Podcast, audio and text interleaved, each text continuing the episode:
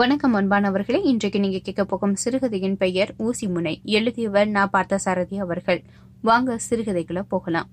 அந்த நகரத்துல திருவிழா சமயம். ஊரே கோலாகலமா ஆரவாரமா நிறைஞ்சிருக்குது. ஊர்ல திருவிழான்னா சொல்லவா வேணும். மக்களோட மனசுல மகிழ்ச்சி மட்டும்தானே குடியிருக்கும். ஆனா இந்த மகிழ்ச்சியில எனக்கும் பங்கு இருக்கு அப்படின்னு மழையும் இடைவிடாம பெய்துகிட்டு இருக்கு. திருவிழா ஆரவாரத்துல இப்போ விறுவிறுப்பு குறையலங்க, இன்னும் கொஞ்சம் விறுவிறுப்பு அதிகமாயிடுச்சு. எல்லாம் இந்த மழை தான் காரணம். மழையில நனைஞ்சுகிட்டே இந்த திருவிழாவை பார்ப்பதற்காகவே மக்கள் அனைவரும் வீதிகள்ல இறங்கிறாங்க. இப்போ அந்த வீதியே மக்கள் வெள்ளத்தால பொங்கி வழியுது. இந்த மக்கள் வெள்ளத்துக்கு இடையில தான் நம்மளுடைய கதாநாயகனும் நடந்து போய்கிட்டு இருக்கிறான். அவனும் விழாவை பாக்குறதுக்காக தான் மகிழ்ச்சியோடு வந்திருக்கான். இந்த நகரத்துல இருக்கிற படை வீரர்களின் தளபதிகள்ல அவன் ஒருத்தன். அவன் மனைவியும் விழாவுக்கு அழைச்சிட்டு வந்திருந்தா ரொம்ப சந்தோஷமா இருக்கும்னு ஏக்கத்தோட நினைச்சுக்கிட்டு நடந்து போய்கிட்டு இருக்கான். அவனோட மனைவிக்கு இதுதான் நிறை மாதம். இன்றோ இல்ல நாளைக்கோ பேரு காலம் வந்துரும். அவனுக்கு மகளோ மகனோ பிறக்க போறாங்க. இந்த சூழ்நிலையில அவளை எப்படி விழாவுக்கு கூட்டிட்டு வர முடியும்? நீங்க மட்டுமாவது விழாவுக்கு போயிட்டு வாங்க அப்படின்னு அவனுடைய மனைவி வற்புறுத்தி அனுப்பி வைக்கிறான். அவளை இந்த சூழ்நிலையில விட்டுட்டு பிரிந்து செல்ல அவனுக்கும் மனம் இல்ல. ஆனா அவளை வற்புறுத்தி கேட்டுக்கொண்டதால அவனால மறுக்க முடியல. விழாவுக்கு அவனும் வந்திருக்கான். வீட்டுல அவளுக்கு எப்படி இருக்குதோ என்ன செய்யுதோ அப்படிங்கிற சிந்தனையிலேயே அந்த கூட்டத்துல மெல்ல மலையில நனைஞ்சுகிட்டே நடந்து போய்கிட்டு இருக்கான் அவன். திடீர்னு பார்த்தா அவனுடைய செவிகளுக்கு முரசு கொட்டும் ஒளி கேக்குது. ஆமா, அது போர் அறிவிப்பு முரசின் ஒளி. யாரோ ஒரு அரசன் திருவிழா நேரத்தை பயன்படுத்திக்கிட்டு அந்த நகரத்தின் மேல உடனடியா தன்னுடைய படைகளை அனுப்பி முற்றுகையிட வந்திருக்கான். அரண்மனையின் முக்கியமான தளபதிகள்ல அவனும் ஒருவனாயிற்றே. உடனே அவன் அரண்மனைக்கு செல்லணும்.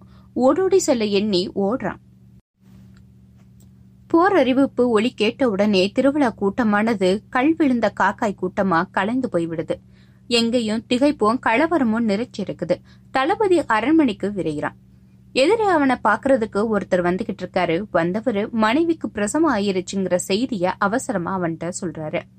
அந்த இக்கட்டான நிலையில மனைவிய பாக்க போறதா அல்லது போருக்கு வந்த பகைவருக்கு அறிவு புகட்ட அரண்மனைக்கு போறதா?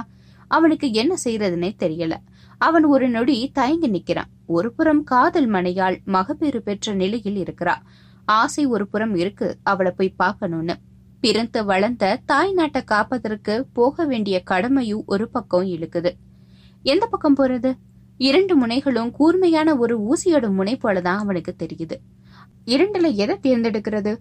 இருள் சுந்த நேரத்துல இருட்டுவதற்குள்ள அந்த கட்டில பின்னி விட வேண்டும் என்ற ஆத்திரத்துல கயிற்றையும் கோணி ஊசியையும் வேகமாக குத்தி இழுக்கும் கட்டில் கட்டுபவனை போலதான் அவனுடைய நிலையும் இருக்குது.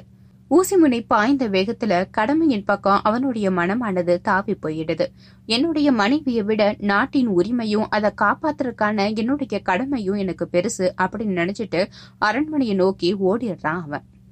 இப்போ இந்த சிறுகதைக்கான புறநானூற்று பாடலை கேட்கலாம். பாடல் எட்டு. சாறுதலை கொண்டன பெண்ணிற்றென்றன பட்ட மாறி ஞான்ற ஞாயிற்று கட்டில் நினக்கும் இழிசினன் கையது போழ்தூண்டு ஊசியின் விரைந்தன்று மாதோ ஊர்கொழிந்தன் பொருணனோடு ஆர்புனை தெரியல் நெடுகை போரே. இந்த சிறுகதை உங்களுக்கு பிடிச்சிருந்தா இந்த சிறுகதையை பற்றிய கருத்துக்களை கீழே பதிவு செய்யுங்க. மீண்டும் மற்றொரு சிறுகதையுடன் உங்களை சந்திக்கும் வரை உங்களிடமிருந்து விடைபெறுவது நந்தினி பாலகிருஷ்ணன். இணைந்திருங்கள் நந்தினியின் குரல் ஓசையுடன். நன்றி, வணக்கம்.